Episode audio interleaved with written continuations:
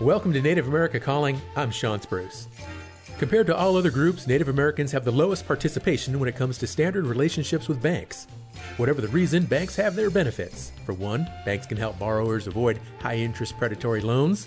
There are also a number of financial services that can help Native people get ahead and make life more convenient.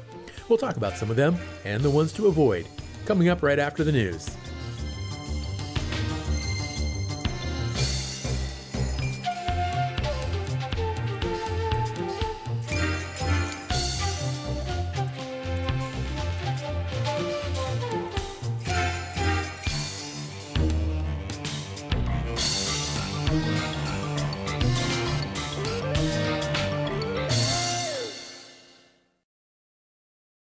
This is National Native News. I'm Antonia Gonzalez. A killer whale totem pole has made its journey through the Pacific Northwest to raise awareness of calls to remove dams from the Snake River. Through May, it made stops in tribal communities and cities, as Eric Tegethoff reports. The Spirit of the Waters totem pole journey began at the beginning of May in Bellingham, near the Lummi Indian Reservation where it was carved. Since then, it's traveled through Oregon, Idaho, and back to Seattle. Jewell James with the Lummi Nation's House of Tears Carvers is its head carver. He said the pole is 16 feet long, weighs 3,000 pounds, and sits on two carved 8 foot long salmon. The killer whale that has a uh, baby whale on its nose to reflect Tahlequah, the whale that lost her uh, calf and carried it around Puget Sound for 17 days and over 1,000 miles trying to get the message to us, to the human beings, that we are killing them off. James says the journey is supporting the Shoshone Bannock tribe's call to remove four dams on the lower Snake River in southeast Washington, which are impeding salmon migration. The salmon's population drop in the Columbia River Basin in recent decades also has starved southern resident orcas in Puget Sound. Dam supporters say they are integral for barging and irrigation in the region. But James says there's growing disappointment among tribes and conservation groups with lawmakers in action as salmon near extinction. They're more prone to uh, protect the interests of corporations than they are the general public. And we find that a little frustrating. The journey has brought together tribal members, conservation groups, and the faith community to call for the restoration of the Snake River. That was Eric Tegethoff reporting. The National Native American Boarding School Healing Coalition worked with the U.S. Department of the Interior for months in the development of the recently released Federal Indian Boarding School Report to address the troubled legacy of boarding school policies. The report found that from 1819 to 1969, the federal Indian boarding school system consisted of 408 federal schools across the country and identified marked or unmarked burial sites at about 53 different schools. The coalition is calling for more research and expanded work beyond the federal initiative. Coalition board member Joni Romero says it's important to uncover documents and educate the public about Indian boarding schools have access to these records, to church records, to records at the National Archive and um, other locations, and also to really understand the intergenerational impacts of trauma that it's had on communities. And we've seen these ripple effects carried out through the timeline of federal Indian law and policy, and looking at education being one of those long standing pieces in which uh, children and families um, and the push for English only literacy, the push for um, the, the, the Catholic denomination. And now we're in a race with time to save our cultures and languages, to heal our trauma, to raise our families. Romero says it's also part of the healing process. Those who experience trauma while at school and or the loss of their peers and then returning to their communities and trying to reintegrate themselves into um, Pueblo culture or indigenous culture in general, we see those effects today in um, particularly uh, families and at the communal level when we think about nation building, when we think about the opportunities that we have to um, continue the conversation around how we reclaim our children through education and language. The coalition is seeking the establishment of a commission to help locate records and gather information from former students and descendants. I'm Antonia Gonzalez.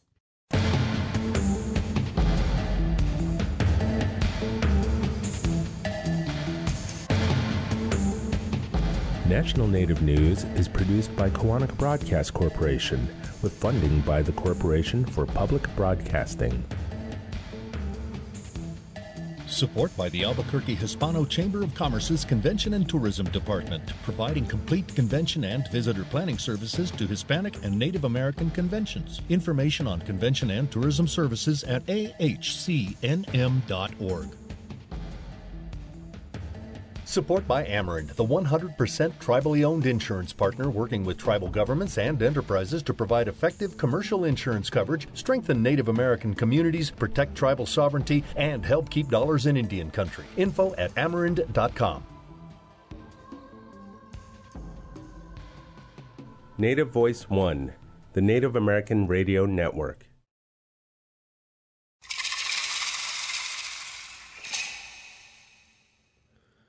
Welcome to Native America Calling. I'm Shawn Spruce. Access to financial services in some Native communities presents challenges. A remote or rural community might not have a bank, an ATM, or adequate internet service. That's an issue especially critical for anyone hoping to participate in the financial technology or what's being called the fintech revolution. These limitations can also affect local economies. However, there are tribes and native organizations working to remedy these challenges to help foster financial strength and independence within our communities. Today on the show, we have three experts who will help break down some issues and solutions that might help folks make better informed financial decisions regarding services and products. Access to revolving credit, affordable loans, and other financial services can help create financial stability. And we also want to hear from you. Are you a small business owner who wants to learn more about fintech? Are you a young person trying to navigate the often confusing world of credit? Are you a parent interested in raising a financially independent child? Join the conversation with your questions or comments. Call us at 1 800 996 2848. That's also 1 800 99 Native. First up on our show today is Christy Finsel. She's speaking with us from Oklahoma City, Oklahoma, where she is the executive director of the Oklahoma Native Assets Coalition. She is an enrolled citizen of the Osage Nation. Christy, great to have you on the show. Thank you. I'm happy to be here with you.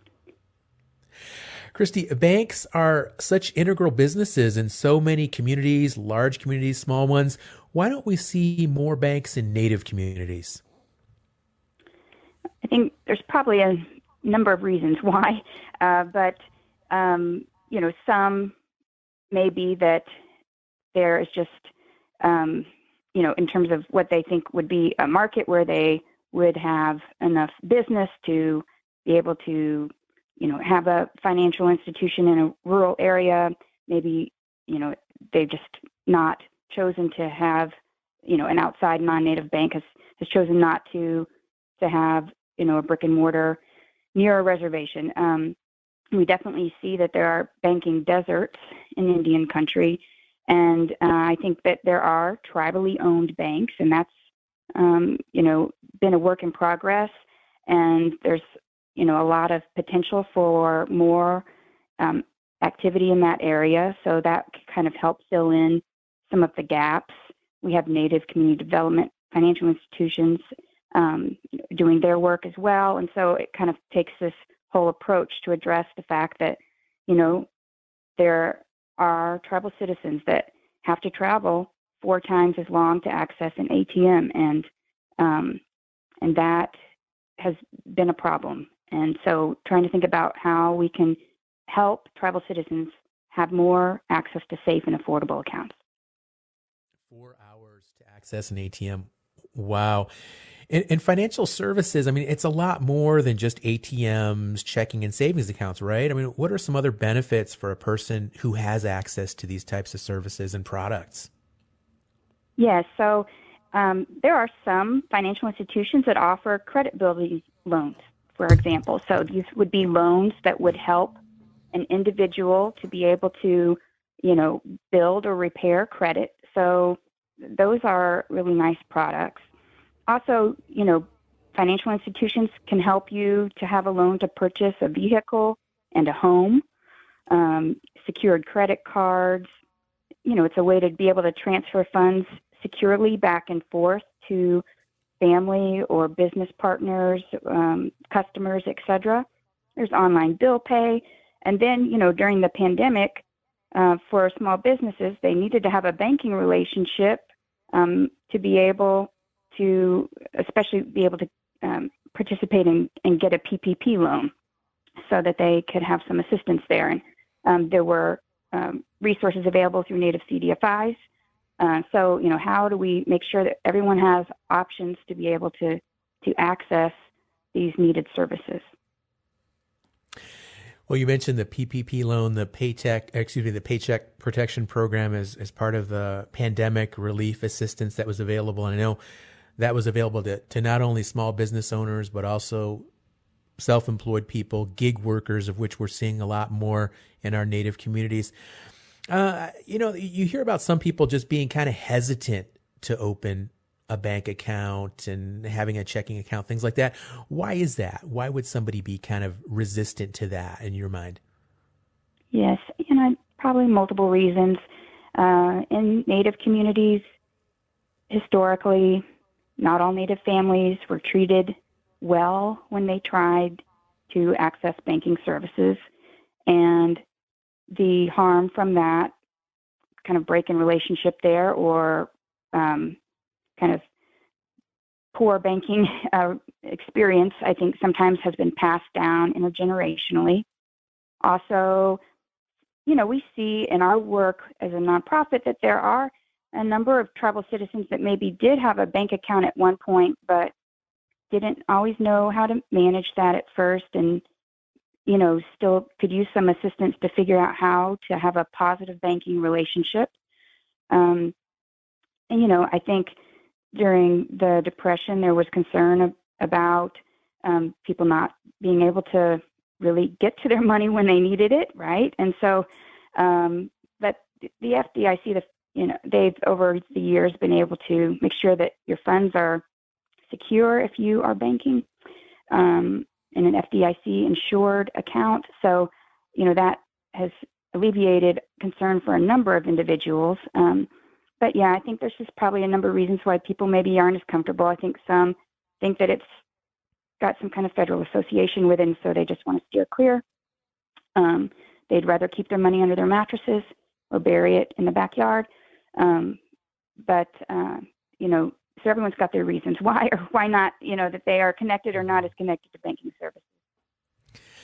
Well, you mentioned the depression, and I think in some of our communities we still have elders that remember that time when there were those bank runs and banks just didn't yeah. have enough money to to handle all of those withdrawals. And then one thing that I find really challenging about having a bank account now is there's just so many fees and different types of policies. I look at my own bank account statements and, and there's just a lot of, it's, it's a lot more complicated, it seems like, than it used to be like when I was younger, like with regard to the policies and things like that. And do you think that can sometimes confuse consumers? Yes, or it might intimidate or just, you know, maybe make people not feel as comfortable. Um, the Oklahoma Native Assets Coalition has been trying to think about, you know, what are some ways that we can help tribal citizens feel more comfortable with getting banked. And so we recently have started this Get Banked Indian Country initiative where we're trying to get the word out about safe and affordable bank accounts. And there are these bank accounts that are nationally certified, and they're called Bank On accounts. And they are available in every state. And they have very low fees and transparent fees. So nothing's hidden there, and we like that. and so we've been trying to promote that if someone is not banked and they are interested in, in trying to be so, that perhaps they could look at these bank on accounts. So the nice thing about it is, you know, you can open the account depending on the financial institution with zero dollars to a maximum of a maximum of twenty-five dollars as an opening deposit. So the barrier to entry to getting an account is not so high. Um, and you can get free direct deposit and bill pay services and a checking or checkless account. So there's no fee debit or um, or, or they have these uh, kind of prepaid cards. So we're just trying to think about how do we address these fees? How do we try to make them transparent and simple as possible? And so one way is to try to promote these bank on certified accounts. Well, that sounds like a really exciting solution. And What about if I'm a native person and I live in a community where there is no local bank branch, there's no bricks and mortar bank that I can go to? Am I still eligible or is there still a way for me to get into this Get Banked program and open one of these bank on accounts? There is. So, you know, our website, um, oknativeassets.org, has information um, under the Our Work section uh, about banking access and Bank On.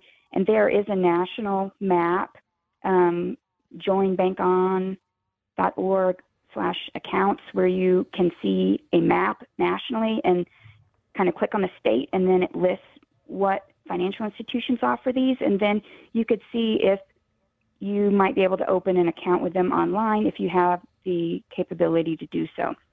Or there might be okay. one that's closer to your home than you think.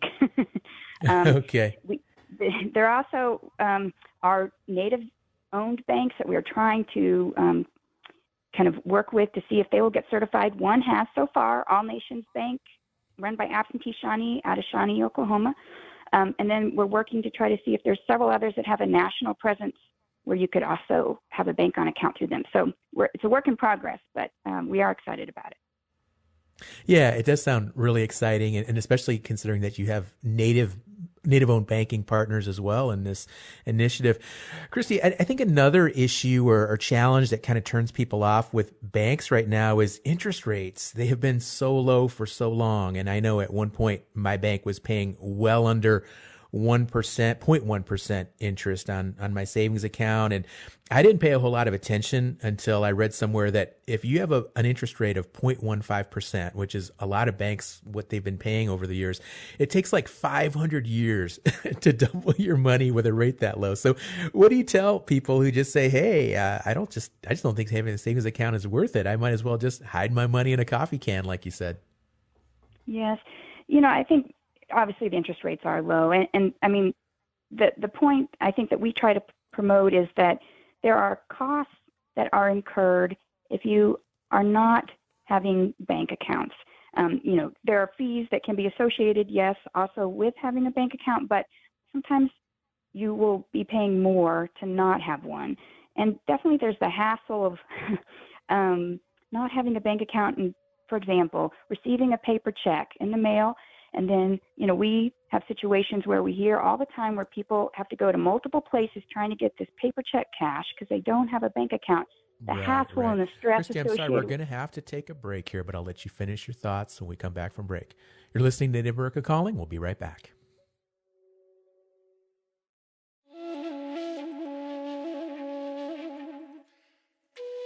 After years of work and collaboration, the citizens of one reservation town on the eastern edge of the Navajo Nation galvanized a network of community trails.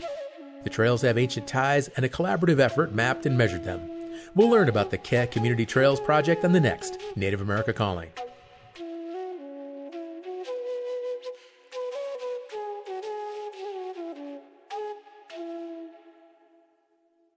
Program support by Amerind.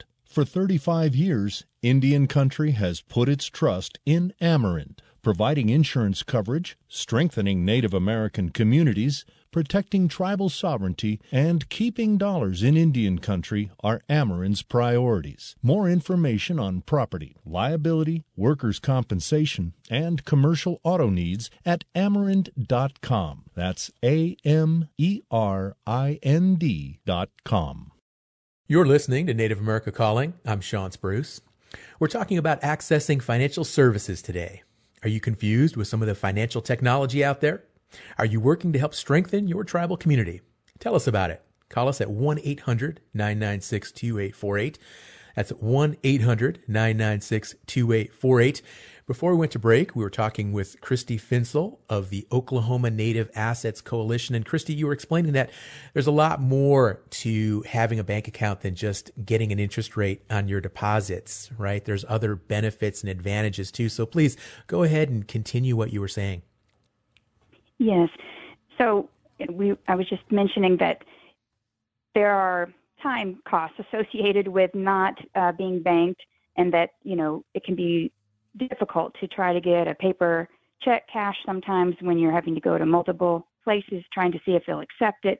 If you just had a bank account, you would be able to deposit the check either you know through the teller um, at the bank at the bank branch or through the ATM or with your phone if if you have that capability. So it just um, is a time saver.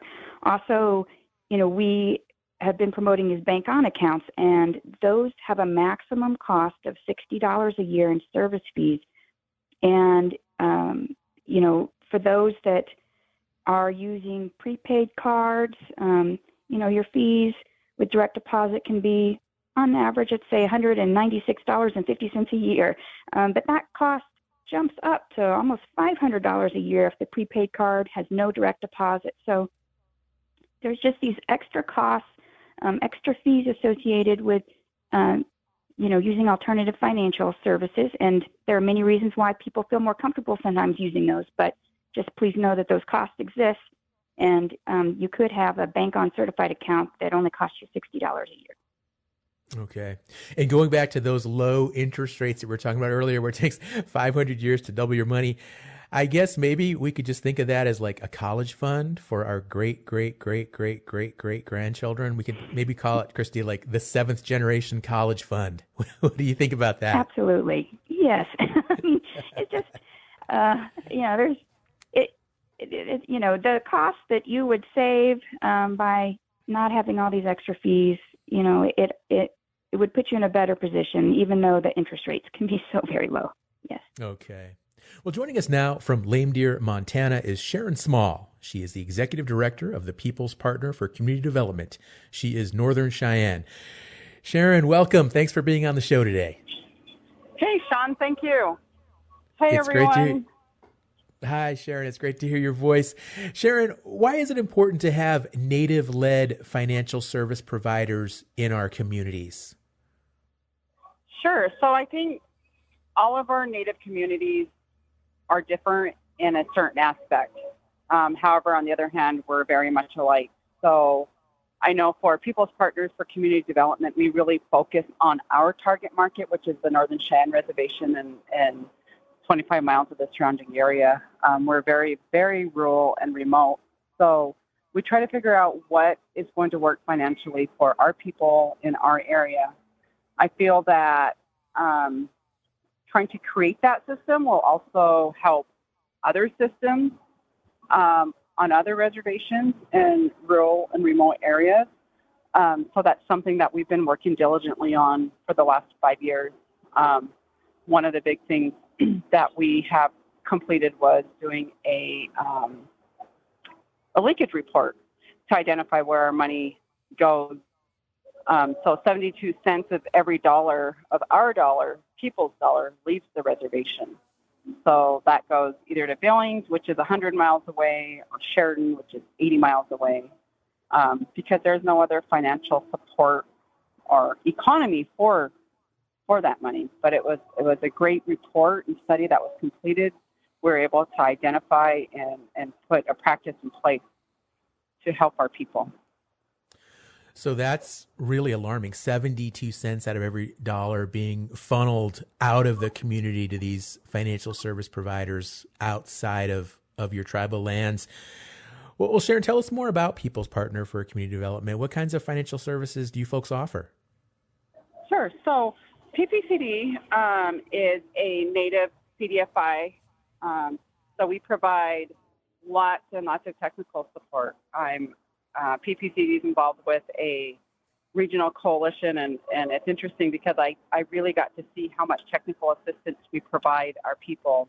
Um, so we provide credit builder loans, credit repair loans. So the credit builder loans, of course, help people build their credit um, or establish credit.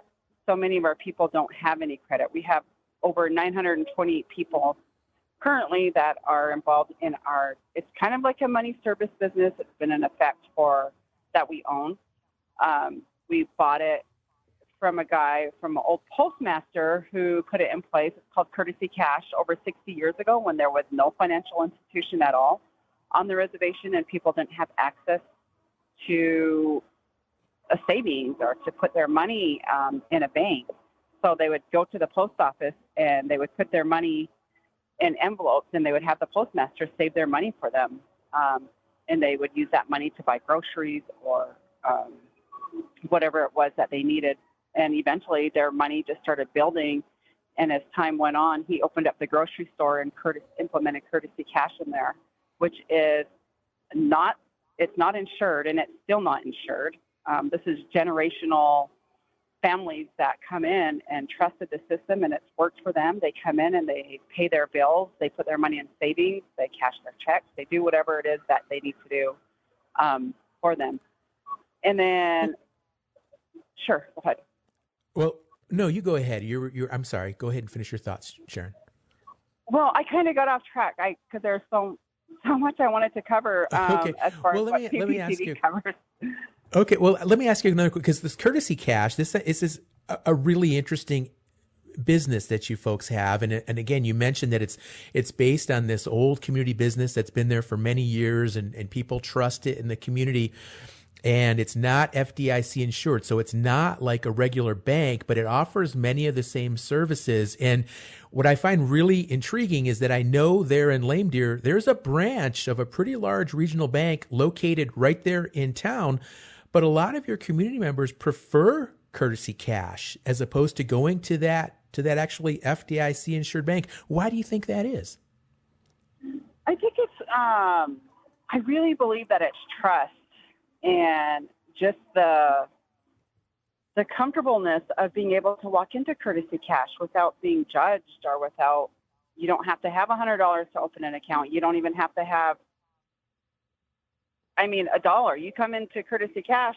You want to put a buck into your savings. We don't charge you anything. It's just very um, genuine and you know you want your money we're there to give you your money you want to put money in there we're there to provide you with technical assistance so i think it's just, just that um, comfortableness of not the traditional banking system um, we have family members that come in from grandkids to grandparents to aunts to uncles um, there's not really an age limit I guess, um, and and we we help everyone, all of our people.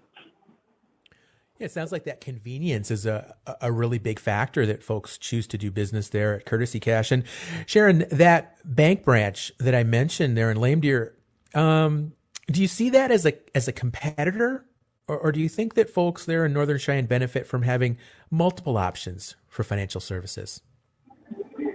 Sure. Um, I, you know, Shawn, it did at one time when First Interstate Bank was very opened um, years ago. It was a family-run bank, and it and it did help a lot of people in our community.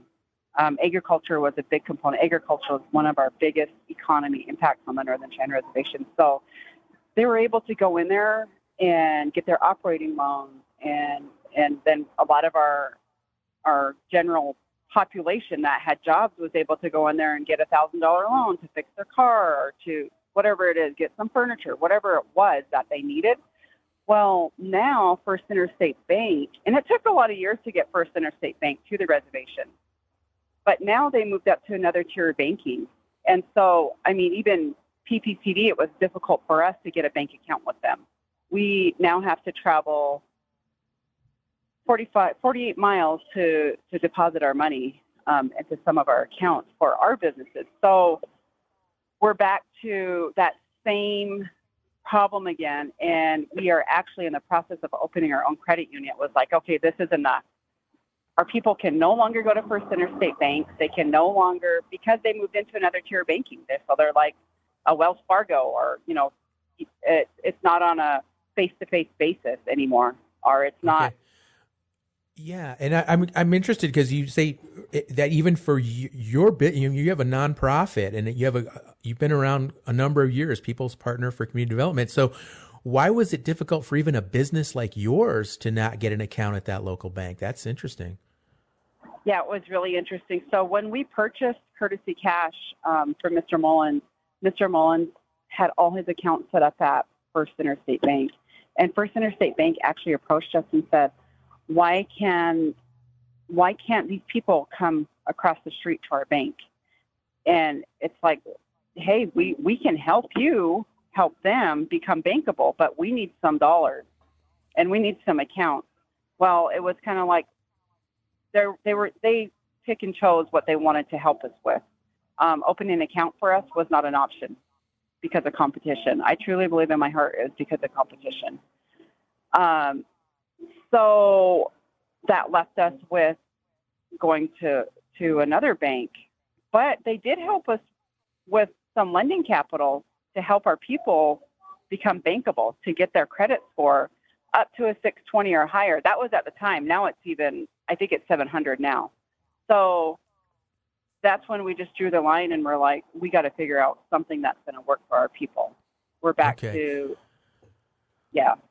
So I, am really transfixed by this, and um, so in many ways, Courtesy Cash is serving kind of as like an intermediary between the community and between this local branch that just doesn't really quite meet the needs that the community has. But um, it, you know the trade-off is is that your customers there at courtesy cash they don't have the fdic insurance in the event of of a, a, problem with the bank or something like that. It's not regulated the same way. So are your are your customers aware that there are some risks associated with that? And also do you think uh, well just go ahead. I'm, I'm just curious just off the bat. Do you think our, our customers are aware of it that it's a different relationship? There's different they don't have some of the same protections that they would if they had their money across the street at that bank yeah, I think a big one, Shawn, is um, our customers, our people, they just want access to their money. Like they don't want no questions asked. They want to come in mm-hmm. if they want, you know. So a lot of our people will save up for um, for ceremony, and so they'll put their money into savings, and and then I think what was happening too, to a lot from what I've had taken in was some of our people's money was getting moved, you know. Um, like they would have loans and so they would get paid and the and some of the money this was seven eight years ago that money would get moved into accounts to make payments and it was it was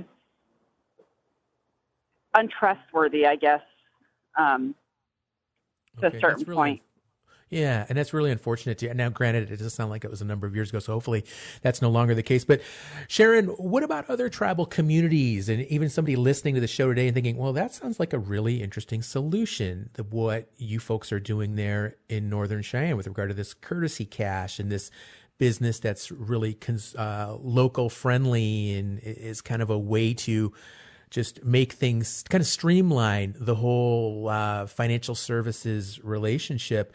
Have you had other tribes express interest in doing something similar in their communities? Um, actually, the Blackfeet tribe did open up something similar to um, Courtesy Cash. Um, so they have been open now for I think two years. Um, so in in like I really identified like three different types of people in our community um, as far as money goes. You know, we have the people that they don't. I mean, I would love for everybody to be able to, you know, have great credit scores and be able to save for homes or vehicle or retirement or whatever it is. But not that's not everybody's cup of tea. So we have to be able to provide those products and services overall to fit all our people's needs so they're not going to lending services off the reservation and and you know really getting in a hole um, because I really believe in, in the meantime we could be helping these people with technical assistance as time goes on. So you have people that come in that don't ever want to save money; they want to come in and cash their checks and go get their groceries and and be good. And then you have people that come in and they'll put their money into savings and they'll have money till the next pay period and they pay their money, they pay their bills with money orders still, or through Western Union, um, or their their credit card. I mean, they, there there's that group of people, and then there's the group of people that are entrepreneurs. They want to come in and they want to start a business, and they're putting money away to start their business for capital. They they're saving money for a home. They're working really diligently on their credit scores. So it's just fitting making sure our products and services fit the needs for our people. You never know when they're yeah. going to change.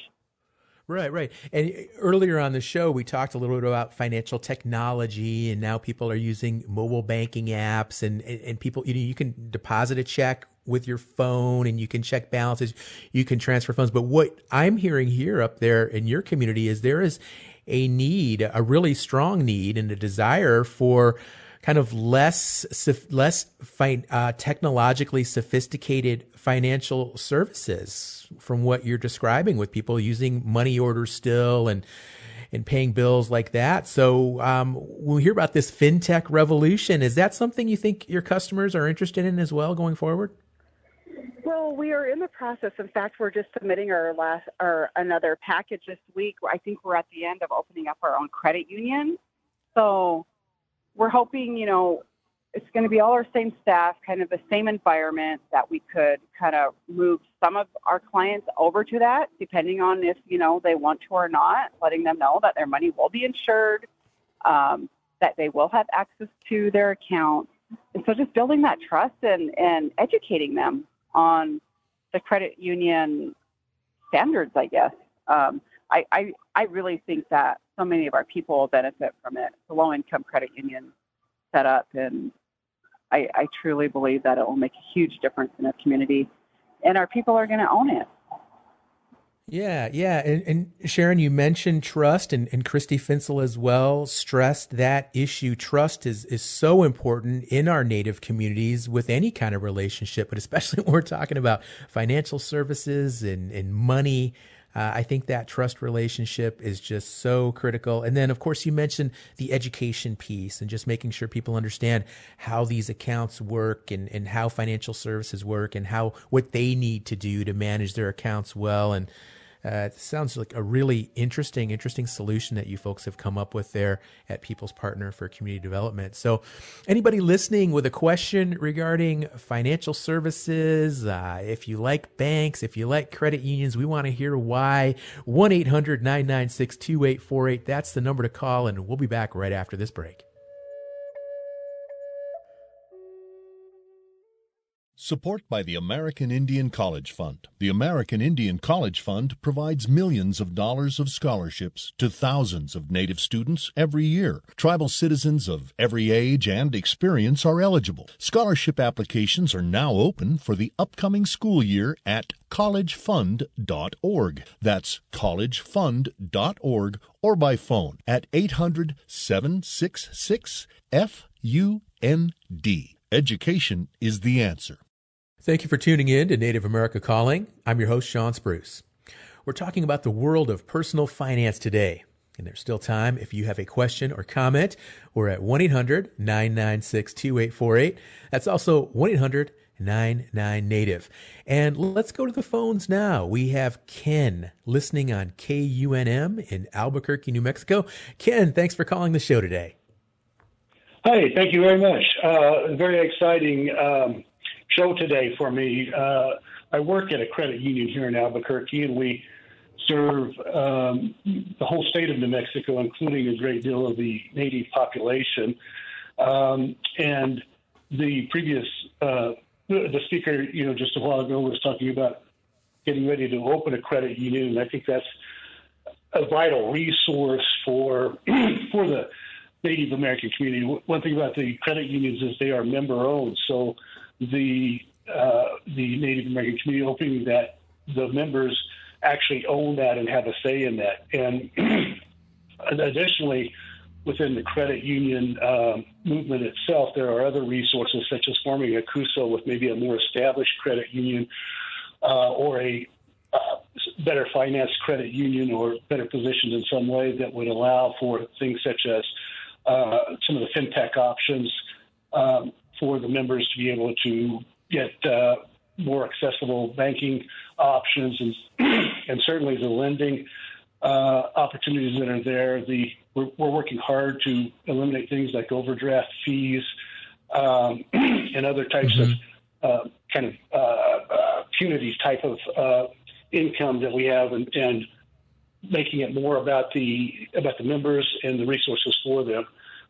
we also do financial literacy uh, free to the members and um, things that would help them uh, build their credit, uh, acquire uh, you know additional credit sources, and uh, you know just a lot of different resources that are there. So, getting the Native Americans also um, involved, say, in forming boards and, and developing board members for other credit unions that maybe are not necessarily uh, completely okay. purely Native American, but uh, you know, being part of that leadership.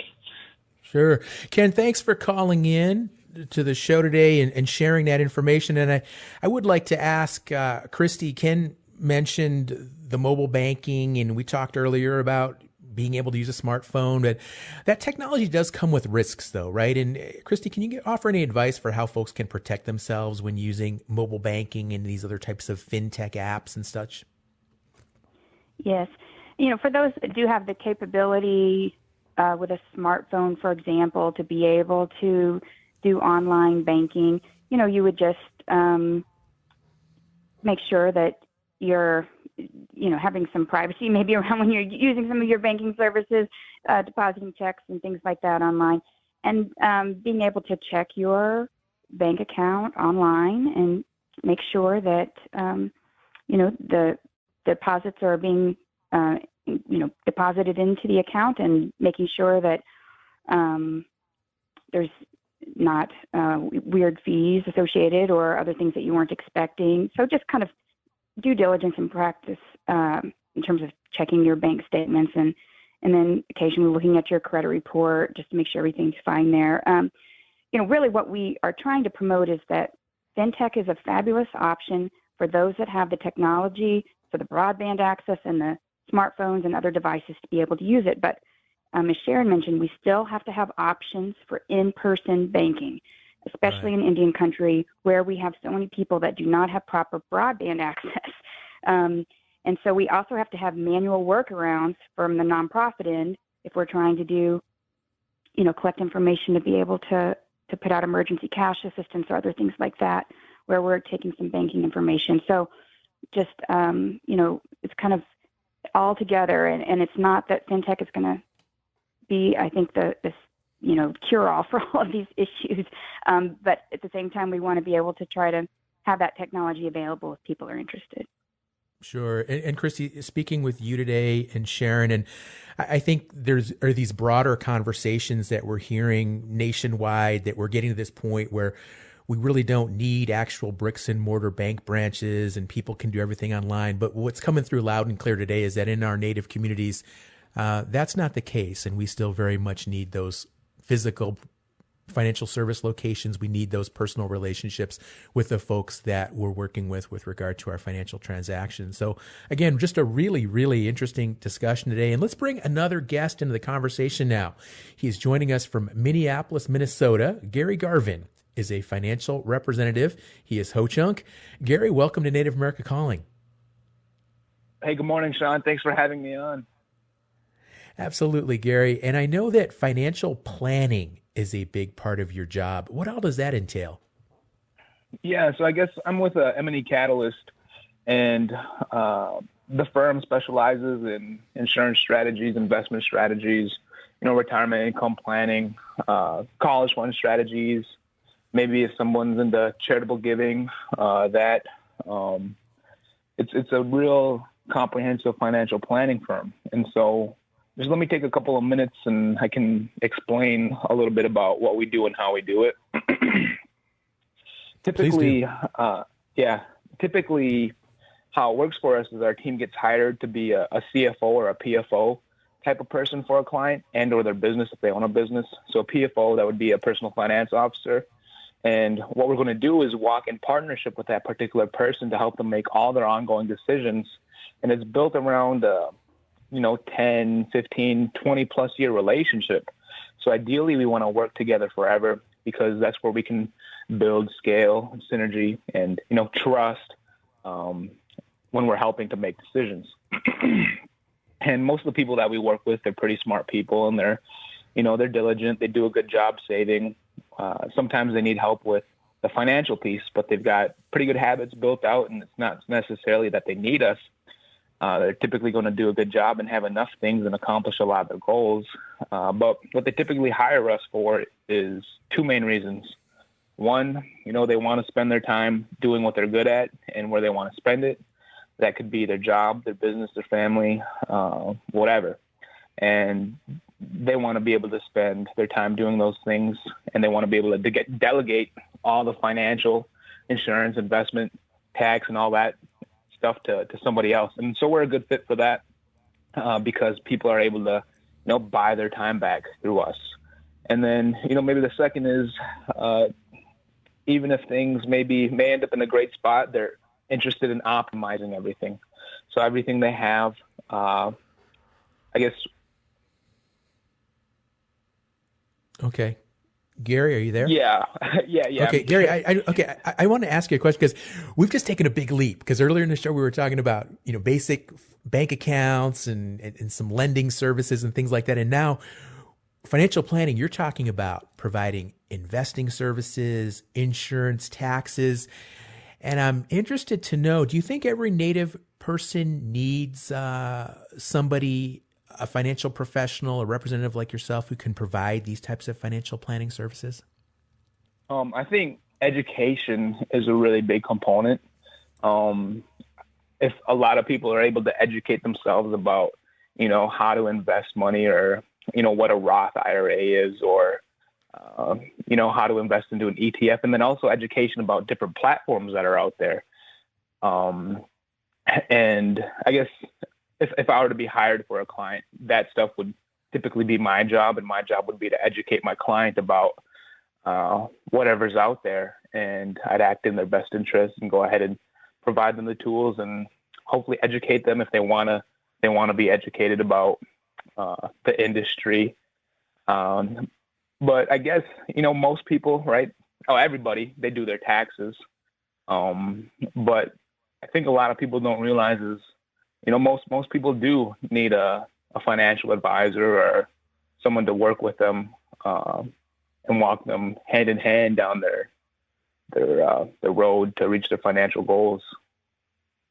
Yeah, and also we all know that there's more money coming into our native communities than in years past, and, and some of it has to do with uh, successful career choices. Some of it has to do with per capita from gaming revenues and other sources. So I, I know that there is definitely a need for more complex uh, financial planning and those types of strategies. So it sounds like you are positioning yourself into that niche. And Gary, what do you think that you're able to offer your native clients that a, a non native financial representative wouldn't be able to?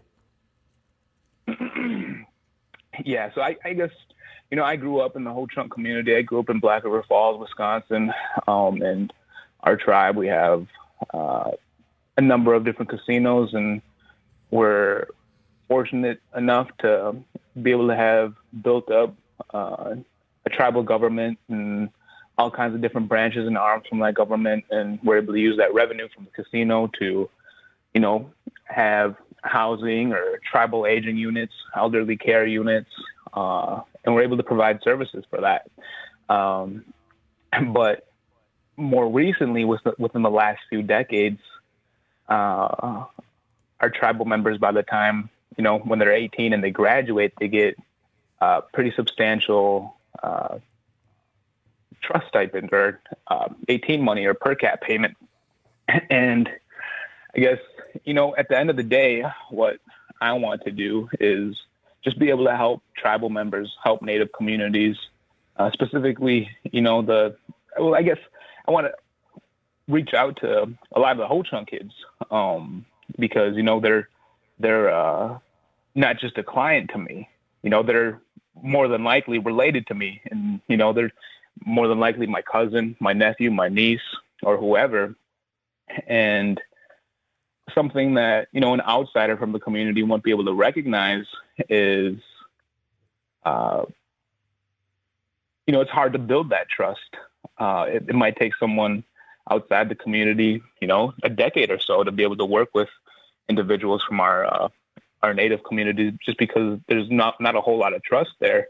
Where in my case you know i, I grew up uh, with strong cultural ties and strong ties to my identity and a lot of times, you know, I'm I'm related to uh, individuals that I want to work with. Yeah, and you and, mentioned trust, and I think that's so important uh, with the per cap tribe because you know we hear this, the horror stories about per cap tribes being targeted by unscrupulous financial people or bad actors looking to take advantage. So I would think uh, a community such as yours would be on really high alert with regard to, to those types of risks and, and you being a, a tribal member such as yourself would, would really be able to offer that credibility that folks are looking for. Gary, what inspired you to to pursue a career as a financial representative? You know, I I really wanted to give back to my tribe, and I kind of took a look at the different needs um, that that we have, and one of them was, you know, I wanted to help revitalize and um, assist with our our language department. Um, you know, we we're losing a lot in terms of language, and for a really long time, I thought that's the route that I was going to go. You know, I go into college and I get a linguist degree, and I come back home and I'd help, uh, you know, with with different projects and try and uh, preserve it as much as I can and just learn it as much as I can. Uh, but then by the time I got into college, it was a little bit different. Uh, and I kind of, you know, took a, another deep breath and looked around and I, I realized that, you know, I can still help my tribe and help Native people, but there's a huge need for financial services and financial education. You know, whether our tribes are, um, you know, getting per cap or, or not, either way, uh, our Native people need uh, financial education. And at the end of the day, my vision is to bring a cultural change to our Native communities through maliciously attacking this poverty mindset that has been deeply ingrained into us through atrocities inflicted by the, the powers that attempted to wipe us out. You know, this, this historical trauma that we deal with, it cuts deep and has left a lot of scars in us that aren't pretty. Um, and, you know, a lot of people in this industry, they, they talk about, uh, you know, how business is just business, you know, and to me, it's not. You know, business is personal. Um, mm-hmm. Just because I want to be able to give back and, you know, I want to be able to help the best I can. Gary, where can a person go to find a, a financial representative? It, do you recommend people look online or, or maybe ask for a personal reference? What's the best way for somebody listening on the show to think, wow, this sounds really interesting. Maybe I could, maybe I have a need for a financial representative. Where, where do they go? What's the first step? Um, I mean, a quick Google search could take you to a, a whole list of places. Uh, I, I like referrals. Um, but wherever you go, you want to be be able to make sure you're asking them the right questions. Just because sometimes this industry can get a little uh, mucky, and you know you want to be able to understand how your relationship with that uh, financial advisor, wealth management uh, person is going to work. And so a good a good way to do that is just you know ask ask questions, ask them. Uh, you know, so what is it that you really do? Uh, you know, how are you getting paid? Uh, how is my money being handled? Um, and then, you know, maybe if you really want to, you can go ahead and look up their their certifications and their licenses. And I just think that's really important. And then, okay, and you know, it. it yeah, and I just ahead, want to share. So there, there is a there is actually a website online. Uh, the the Financial Industry Regulatory Authority, FINRA, they have on their website something called BrokerCheck, and it's a tool that folks can use to go and research and, and, and, check on a financial representative to make sure that they haven't had any infractions or anything like that. So I just want to go ahead and make sure that that's clear. And unfortunately, we are just about out of time. So I, I want to thank our guests, Christy Finsel, Sharon Small, and Gary Garvin for bringing us up to speed on access to financial services in Native communities. Lots to learn, but we've had some great guests who are definitely able to provide some really, really up to date, timely information. Join us again tomorrow as we take a look at a collaboration between a tribal youth group and the National Park Service to create a network of community trails. Until then, I'm Shawn Spruce. Thank you for listening. Program support by Amerind for 35 years, Indian Country has put its trust in Amerind, providing insurance coverage, strengthening Native American communities, protecting tribal sovereignty, and keeping dollars in Indian Country are Amerind's priorities. More information on property, liability, workers' compensation, and commercial auto needs at amerind.com. That's A M E R I N D.com. First baby, Don't know where to start? CMS program coverage, prenatal service. Enroll today. Contact your local Indian healthcare provider for more information. Visit healthcare.gov or call 1 800 318 2596. A message from Center for Medicare and Medicaid Service.